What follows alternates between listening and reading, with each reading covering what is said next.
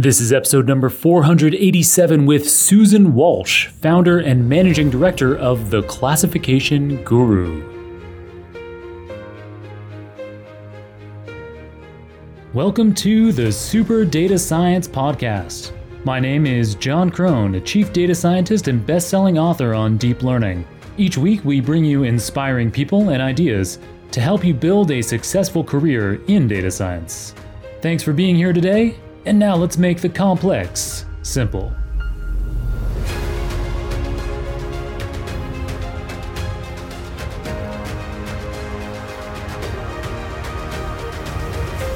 Welcome back to the Super Data Science Podcast. I'm delighted to be joined today by the classification guru herself, the fixer of dirty data, the one and the only Susan Walsh. She's a ton of fun. We have a lot of laughs in this episode. Susan has worked for a decade as a data quality specialist for a wide range of firms across the private and public sectors. For the past four years, she's been doing this work as the founder and managing director of her own company called The Classification Guru. She's also the author of the forthcoming and cleverly titled book Between the Spreadsheets, and she hosts her own video interview show called Live from the Data Den. The topics covered in this episode center around Susan's expertise in cleaning, normalizing, and classifying data, with a special focus on procurement data and company wide cost savings. Today's episode is appropriate for a wide range of listeners from technical specialists like data scientists, right through to commercial specialists like business managers. The content is targeted at anyone interested in cleaning up their data or saving their business money. All right, you ready for another awesome episode? Let's go.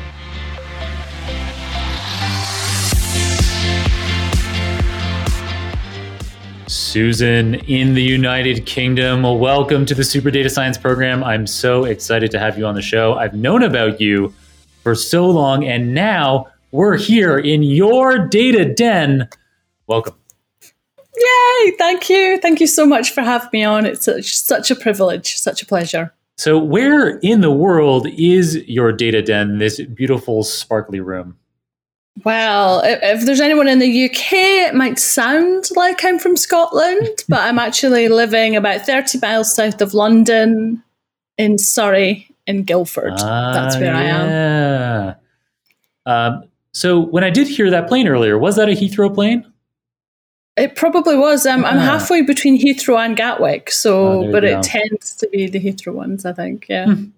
There you go. Well, we might have uh, that memorable noise come through as well. Surrey is a beautiful part of the world. And I know you've Yeah. had really nice weather in England lately. Well, it was nice for a good week and a half, and then we had a we've had a week of rain. It's a bit sunny now, but then we're looking at another week of rain. So it's it's typical British weather. It's Yeah, I guess it- a bit pants, It was- as they'd say. two weeks ago that I recorded with someone else in the UK, and I guess at that point you may you might have just had that week and a half. Oh, it was amazing! It's absolutely amazing. And Surrey is particularly nice. You have just so much beautiful green space down there. Yeah. Well, I mean, you know, it it is obviously beautiful, but having come from Scotland where we have mountains and big crazy things, it's, you know, Right. that's also really beautiful. But surely not pants. Not pants. Uh, very good. you probably get that. Yeah, I get that. I don't know if all listeners get that. It just means kind of crummy. Yeah. Um, and pants also it means underpants in the UK. So I guess that's kind of where it comes from. Kind of poopy, Yeah. poopy underpants, I guess. Yeah. Definitely. And yeah, I've I've had to that is something that I've had to be aware of when I've been creating content actually. Oh yeah, of course. because I have said things that either people haven't gotten or I've said things to people and it's been slightly offensive and I didn't realize. um, yeah, there are some curse words that in the UK they're relatively light curses, but if you say them in the US, I can't say them on air, obviously. But if you see Oh, them in the really? US, Oh, yeah, well, we can talk Ah, about them after the show. Yeah, yeah, definitely. um, But you know, this wasn't even a swear word. I just said someone was husky, oh, as in they were sounding husky, oh, but they were like, "Oh, that means you're a big person," right. and I was like, awkward. That's what. That's uh, when the kids would tease me about my weight when I was a little kid. My mom would say, "Don't worry, you're just husky." Oh, yeah. Well, chubby, chubby is the word we'd probably use. Yeah. Uh, well, anyway, It's amazing how these words tr- translate differently into different places. yeah, they evolve. So, uh, Susan, you are the fixer of dirty data. I am. You are renowned for that. I came across you because you spoke at the Data Science Go conference in April, which is run by an affiliate of the Super Data Science podcast. And uh, so I, I reached out to them. I said, Have you had any uh, great speakers at Data Science Go recently that you'd like to have on? And you were on there very short. and short. everybody else was busy, and so, and then here I am. yep. Well, we make do with what we can get. No, It was awkward. were an, yeah, extremely highly recommended. And I'd actually known about you for a long time. You know, I think we we have a lot of the same connections on LinkedIn. yeah, You host, for example, in your data den that you're in right now. If people are watching the YouTube version of this, they can see that. Um, in that data den, you host a uh, a recurring show called Live from the data den. And so, for example, in May, you had a Women in Data special, and that included uh, some folks, Kate Strachnyi, whom I've known for years. She was on episode 441 of the Super Data Science podcast. I think that was one of several episodes that she's been on, but that was one with me as host. Uh, Chris- yeah, she's a force of nature. That woman. She is. Um, Christina Stathopoulos was also in that episode. And yeah. I haven't met her in person yet, but we've been connected. Uh, and she's going to be on a forthcoming episode of Super Data Science. She's just brilliant. yeah. So we move in similar kinds of circles. And so when your name showed up uh, on this very short list from Data Science Go, I immediately reached out to you to see if you would be interested in coming on the program. And you were. And this is. I was like, yes, yes, yes. um, and so at Data Science Go, you did a workshop on data organization. So I guess that was about your coat system, your patented Yeah, yeah. Well, it's not quite patented, but uh, make sure your data has its coat on. So, like a jacket, you know, imagine imagine it ha- that having it on, and and actually, that is where one of the the lost in translation um, situations happened. Because having lived in the UK, you probably know about get your coat you've pulled. Oh, I know. I don't even know. No. Okay. So so basically, if you were in a pub or a bar and a man came up to you to try and chat you up, and he would say, "Oh, get your coat you've pulled," as in you're coming home with me. Oh, Um, so did a great blog all around that, thinking I was really smart, and then had to put like a an explainer at the bottom. Because only people in the UK knew what it meant. even that verb pulled that doesn't uh, that didn't come over the ocean. Uh, oh, oh if you, uh, have you been out on the pool Yeah, when we were young. be out on the pole, right? Like Yeah. ULL. Uh, and th- Uh, yeah, so out out on the hunt for yeah, for like a boy or a girl or whoever. yeah, Yeah, whatever you're looking for. And yeah. Uh, yeah, so that was a term that I learned in the UK, and I think it's a it's a hugely versatile term because, um, you know, it doesn't get into any detail of what, what what's happening, but you just kind of it's uh yeah you pulled you you went out to the bar to try to pull. You, you literally pulled someone. Yeah, yeah. you succeeded. You pulled. Uh, anyway, so I wasn't aware of this other part of it though, where uh, get your coat you pulled. Um, but yeah, I mean, it's charming men over here in the UK, really are. no, no wining and dining. Just come on, get your coat. You're coming with me. uh, well, so it inspired this uh, this data coat. Uh, so yes. what are the what are the four letters in code stand for? So you when your data has its coat on, it's consistent. So that means you've got different, uh, not different, but consistent terminology, same units of measure across the globe. So, you know, we quite often see the UK versus US liters uh, problems or even dates. You know, what date format are you going with? Yep. Then it has to be organized. So, I, I, think that's a wardrobe behind you. Um, I'm hoping that it's a nice organized wardrobe, but it might be a messy wardrobe and there might just be a few things thrown in there and you know it's in there. No one will ever know. Oh, no one. Like Monica's closet from Friends. Um, I just, paint, yeah, I just so, painted that on the wall. no, that, that is a closet. That is a clothes closet. And uh, it is pretty organized because through COVID, my but I'll never know. my well, I guess I could go back there and open it up. It'd be a bit weird on the show. Could maybe someday. Someday people will get to see what's in my closet. That could be a whole new kind of format for the show. What's in the closet? Hope you're enjoying this episode. We've got a quick announcement and then we'll get straight back to it. The fourth iteration of our Data Science Go virtual conference is coming up quickly at the end of July. This time it's for three days, running from July 23rd until the 25th. You can get your free tickets today at datasciencego.com slash virtual. This iteration of Data Science Go has an extra special agenda. We've got a standalone career day on Friday the 23rd where you can meet hiring companies and discover exciting job opportunities. On Saturday the 24th, you will hear from world class speakers like Ben Taylor from DataRobot and episode number 433, Jamie Fan from TikTok, Erica Green from Etsy and episode number 435, and you'll also be hearing from me. I will be providing a session on the pros and cons of PyTorch and TensorFlow, the two most popular deep learning libraries, with a conclusion that may surprise you, as well as lots of time for audience questions. Finally, on Sunday the 25th, you can attend a full day boot camp taught by seasoned instructors like Andrew Jones, who's also in episode number 483, Harpreet Sahota, who's also in episode number 457, and Joe Rice.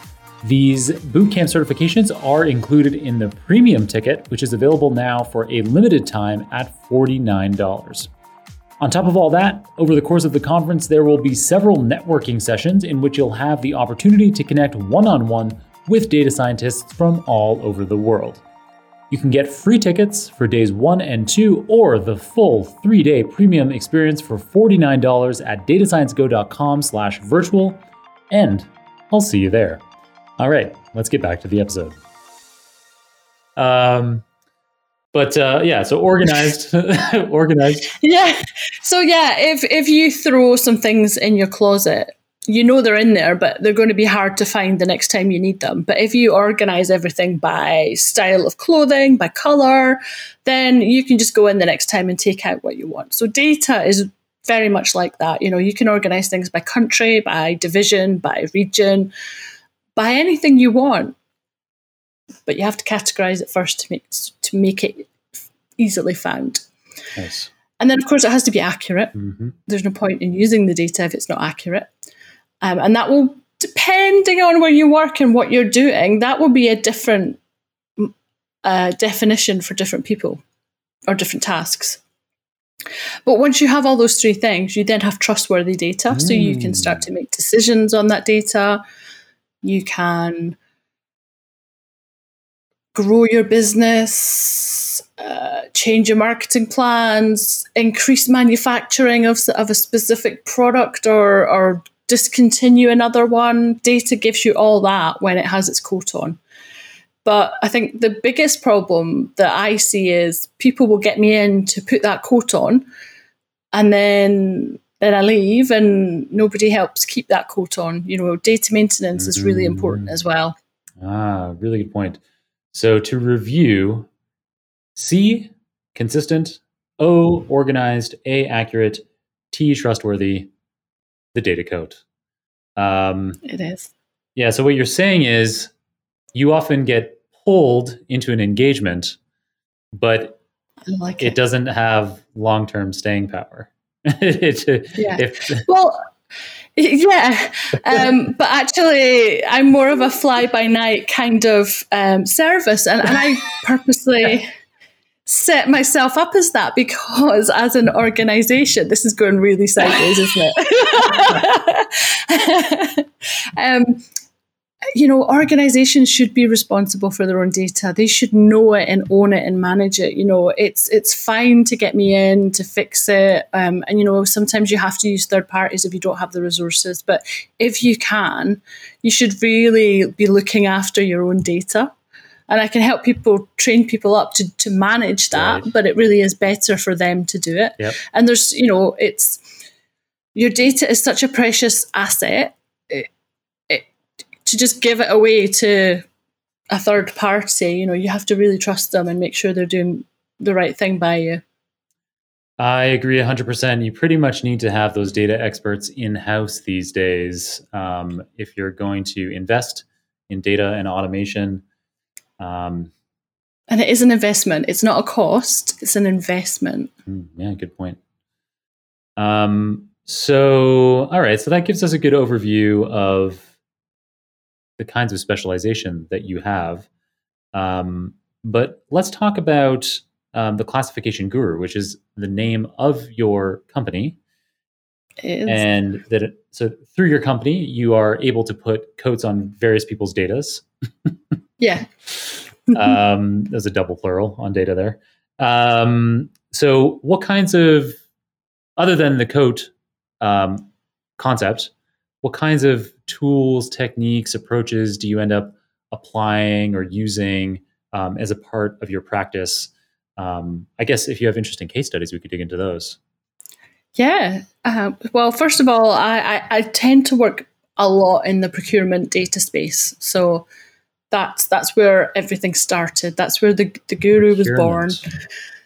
Yeah and they have some messy, messy data. And so, just in case people don't know, that means it's the procurement department of a company is charged with figuring out what to buy and to try to everything that's bought for the company to function as a company. So, your HR services, oh, your employee benefits, HR. right? I kind of figured that yeah, your goods. facilities, yeah, cleaning. Ah. Cleaning products, um, rent, utilities, all the IT, um, professional services, so legal services, um, accounting services, um, all the travel that all those employees do. Right. I tell you, if you get hold of company credit card spend, it tells you so much. Mm. So a lot of people put things on credit cards claiming it's travel. Right. And it's it's not really travel. It's just they've just been having a nice time while they've been away on business. Right.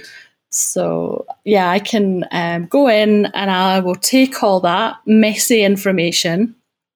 Um, the number of different ways you can name a flight is quite extraordinary because you've got air, you've got flight, you've got misspellings, you've got all kinds of things. You might have the airline name instead.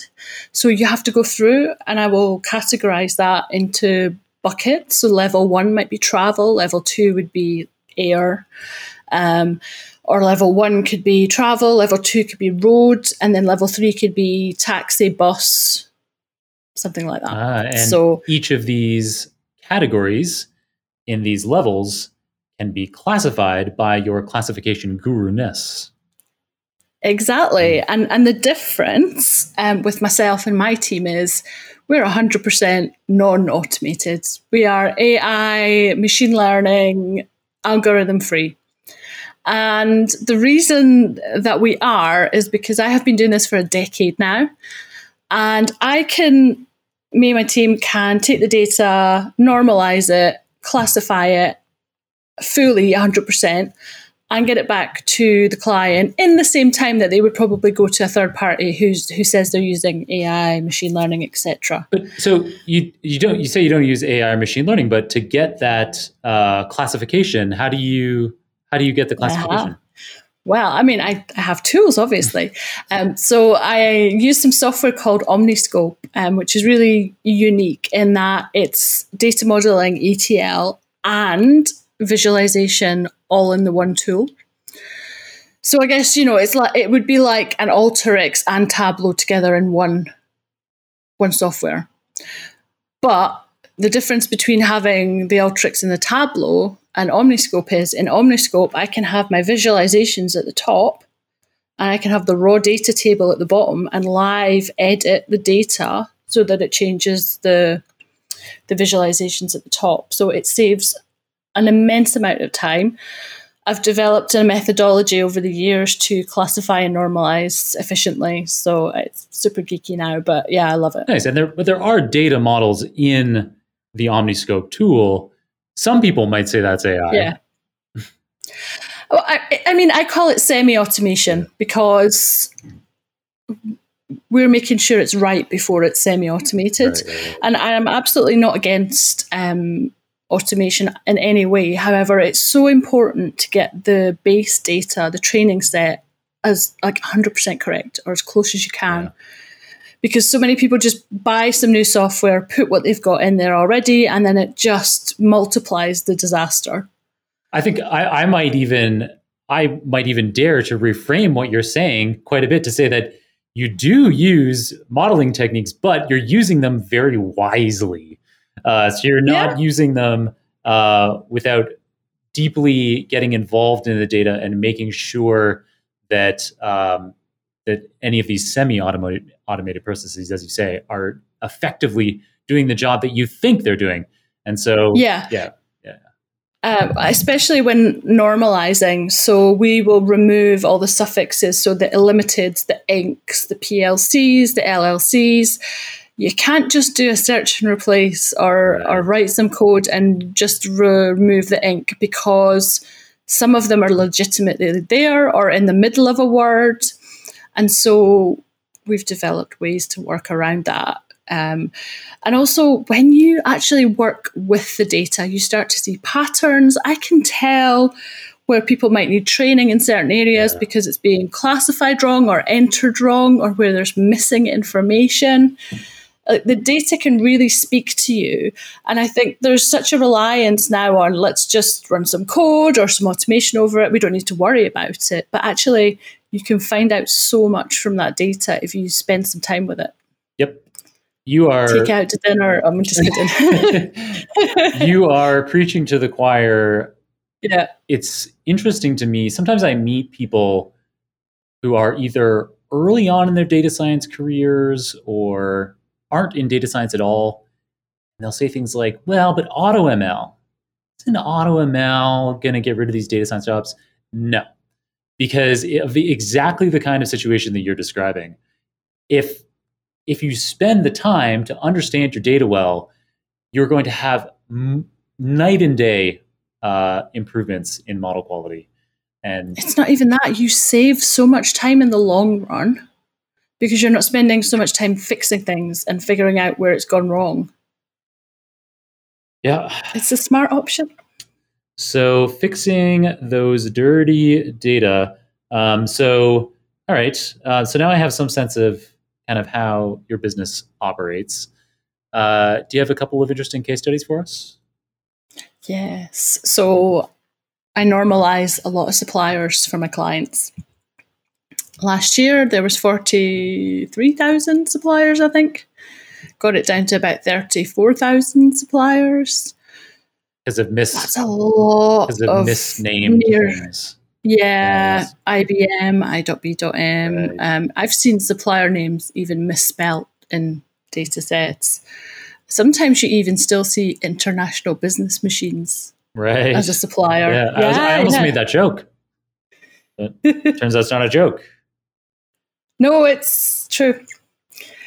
So what does what does that mean for them? Well, suddenly they are spending a lot more money with certain companies than they thought they were. Right. That means they could be maybe they're spending companies money with companies they shouldn't be spending it with.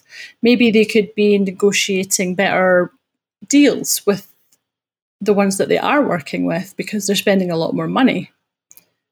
Maybe they now realize that they've got 50 suppliers for office supplies and stationery and they only need two you know, one in a backup or something. Right.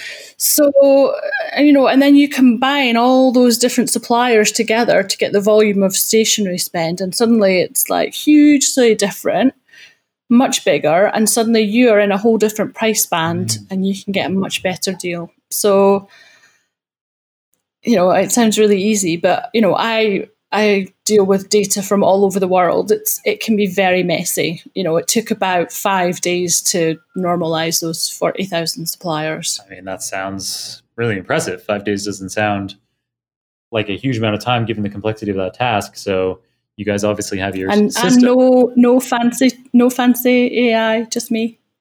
Um, so yeah, so we get we so they start with this list. They they say, look, if we look at the unique strings in our supplier list, we've got forty three thousand of them. But then you come in and through um, through using Omniscope, through investigating the data thoroughly, you um, you clean information in a way that allows you to see no, actually, you don't have forty three thousand suppliers. You have thirty four thousand. And then a next step beyond that is you can add classifications. So that there's kind of level one, level two classifications that you were describing um, that allow yeah, you to see. But also, yeah, yeah. But now I have thirty-four thousand suppliers to classify, not forty-three. So I've saved my own myself time as well, right? Because they're normalized, so there's less of them, and it also goes back to quote because you then get more consistency within the suppliers because if you had all the IBMs separately, some of them might be un- under IT, some of them might be under facilities. But if you're only looking at one IBM supplier, you, you know it's going to all be under IT.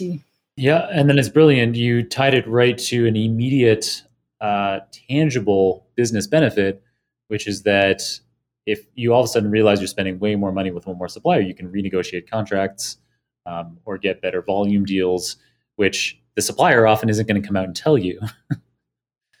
well, it can also help with things like fraud as well, you know, because if you're expecting to spend X amount with a supplier and it's and then you normalize it and suddenly it's double, it raises questions, hang on, what's going on here?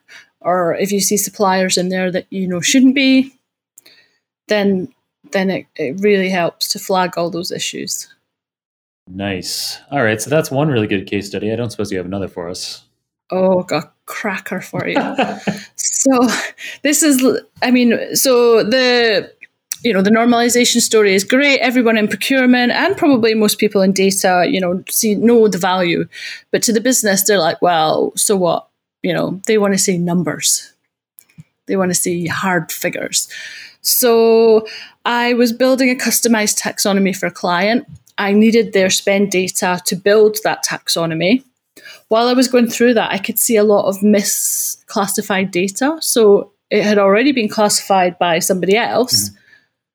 but a lot of it was wrong. Right. So I flagged it all and added up the value at the end, and we were looking at about thirty-one point seven million wow. dollars or pounds of spend sitting in the wrong area. And that doesn't, you know, in this case, it was spend. In another instance, that could be sales or marketing or production, you know, how many spare parts are being made.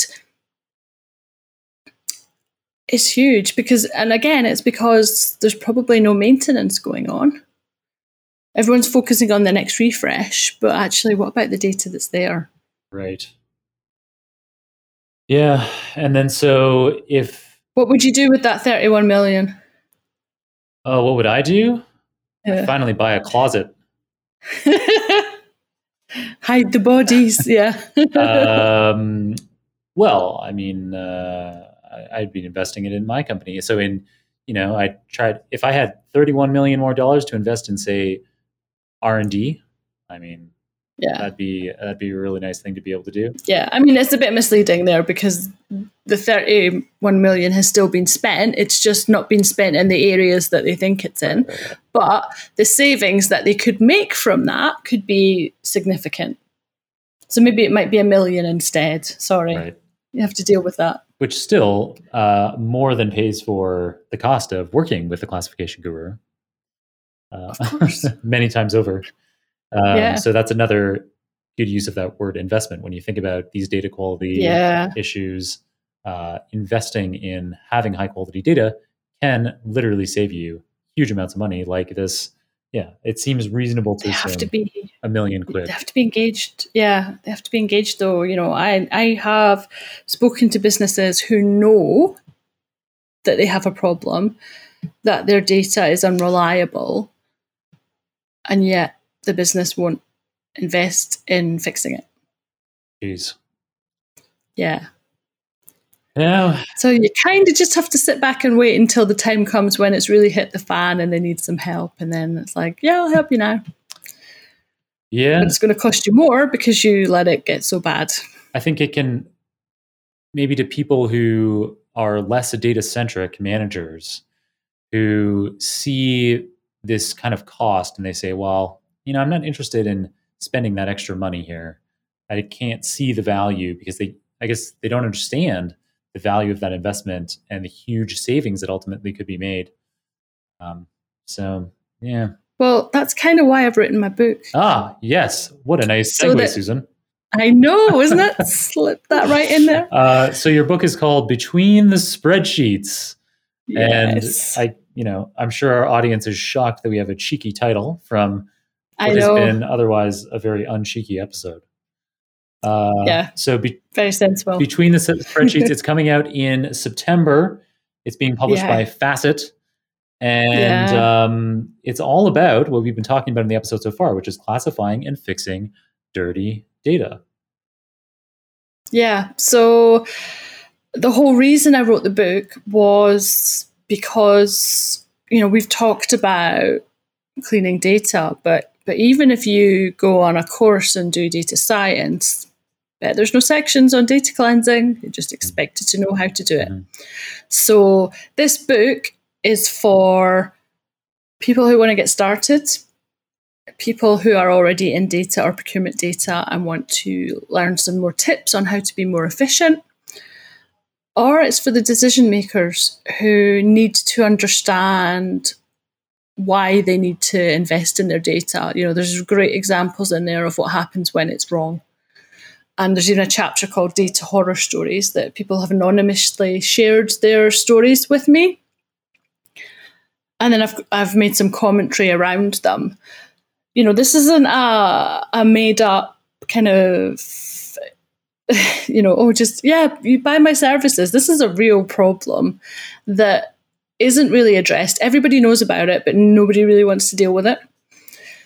So I'm really trying to bring it to the fore. But you know, a lot of the people who pay the bills or invest or pay the data for say data services are not data people. And so we really I, I think we really have to engage them at a different level. And so something like between the spreadsheets might get them interested. Nice. I love this idea for a book, and as you say, yeah, it's uh, it's an underserviced part of the whole data science industry. Given that cleaning data and having high quality data is tantamount, is absolutely essential to have any kinds of data analytics, data models, data visualizations be effective and allow any organization or person to make the right decision uh, it's crazy how much more time, if indeed, like you say, maybe in a lot of programs, all of the time gets spent on data modeling approaches when it's data cleaning that is, you know, even more essential. And it's back to knowing that data again. Knowing where the commas and the full stops should or the dashes and quotes should be or shouldn't be.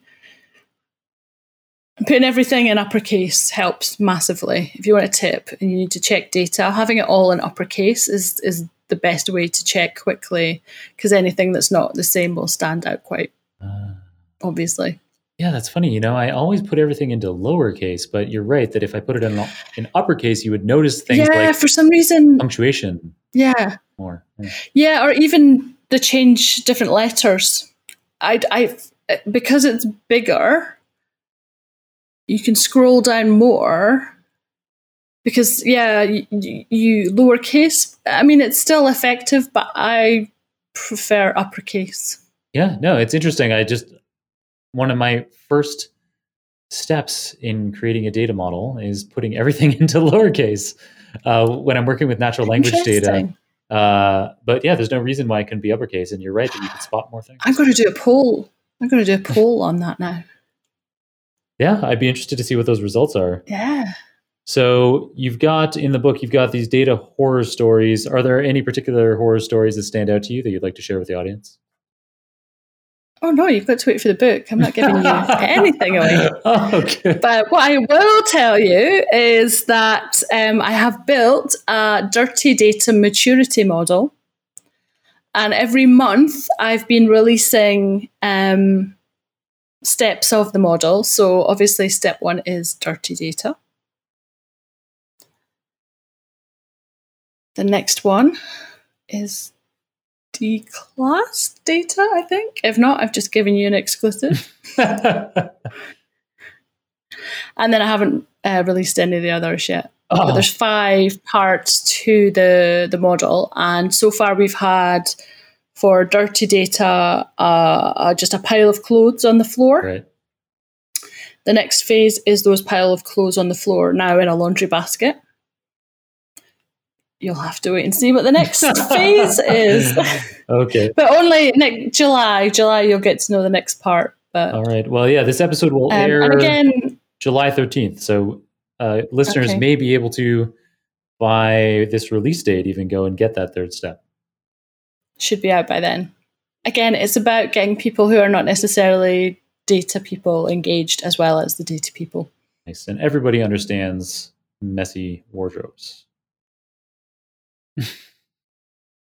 um, okay, brilliant. So we've got your book coming out in September. Do you have any book recommendations for us other than your own book? Well, obviously, there's only really one book that I would recommend, but if I, you know, had to, if you had to put a gun to my head, then obviously I would recommend my good friend uh, Scott Taylor's um, Telling Your Data Story. Nice. And that book recently made a splash at the time of filming.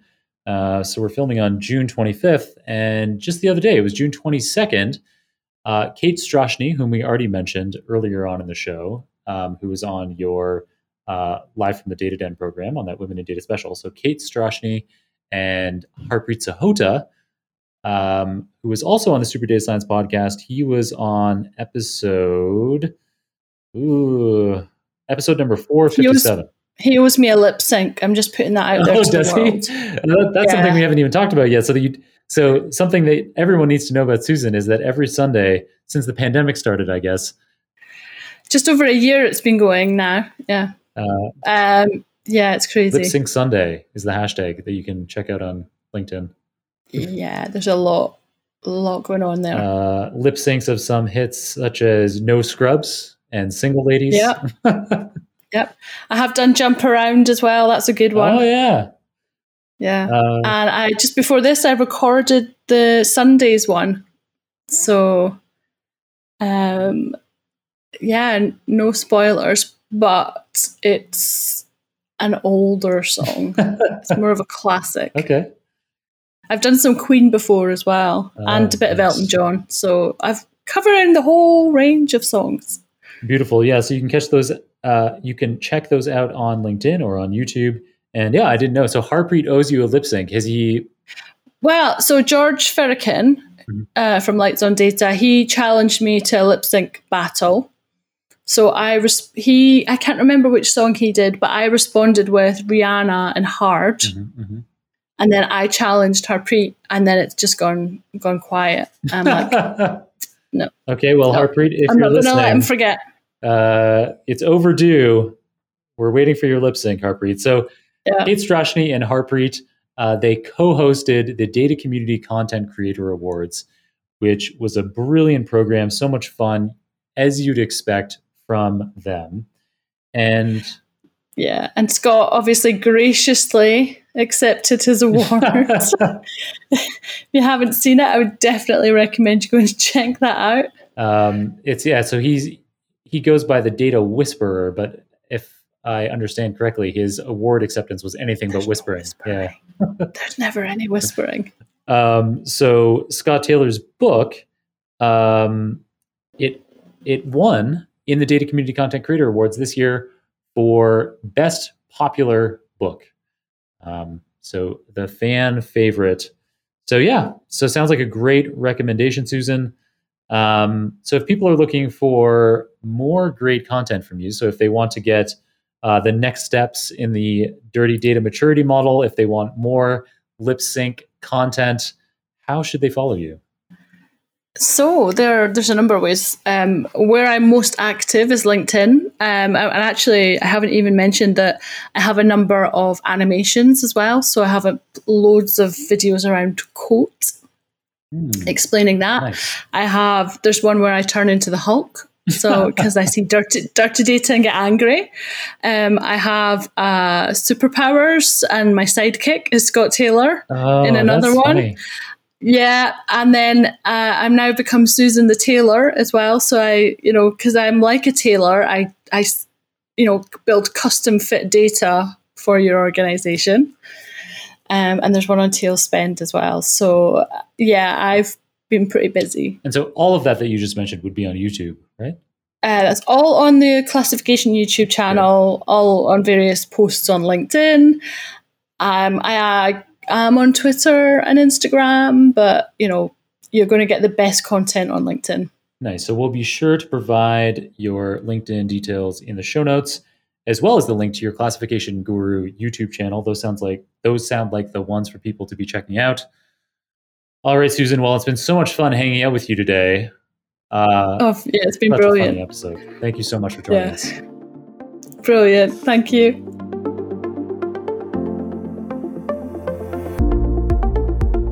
I told you that was a fun episode, didn't I? In it, Susan led coverage of her COAT system for high quality data, COAT being an acronym for consistent, organized, accurate, and trustworthy. She talked about what procurement is and how having clean procurement data can save businesses money and enable better decision making. And she also talked about the Omniscope tool for cleaning, classifying, and visualizing data all in one place. As always, you can get all the show notes, including the transcript for this episode, the video recording, any materials mentioned on the show, and the URL for Susan's LinkedIn and YouTube profiles, as well as my own social media profiles at superdatascience.com slash 487. That's superdatascience.com slash 487. If you enjoyed this episode, I'd of course greatly appreciate it if you left a review on your favorite podcasting app or on the Super Data Science YouTube channel, where we have a video version of this episode. To let me know your thoughts on the episode, please do feel welcome to add me on LinkedIn or Twitter, and then tag me in a post to let me know your thoughts on this episode. Your feedback is invaluable for figuring out what topics we should cover next. I'd like to give special mention to those of you listeners who nominated my work for a Data Community Content Creator Award. Thanks to you, at the award ceremony on June 22nd, my YouTube channel was recognized as the favorite for learning about machine learning and artificial intelligence. In addition, my book, Deep Learning Illustrated, was one of the three finalists in the technical book category.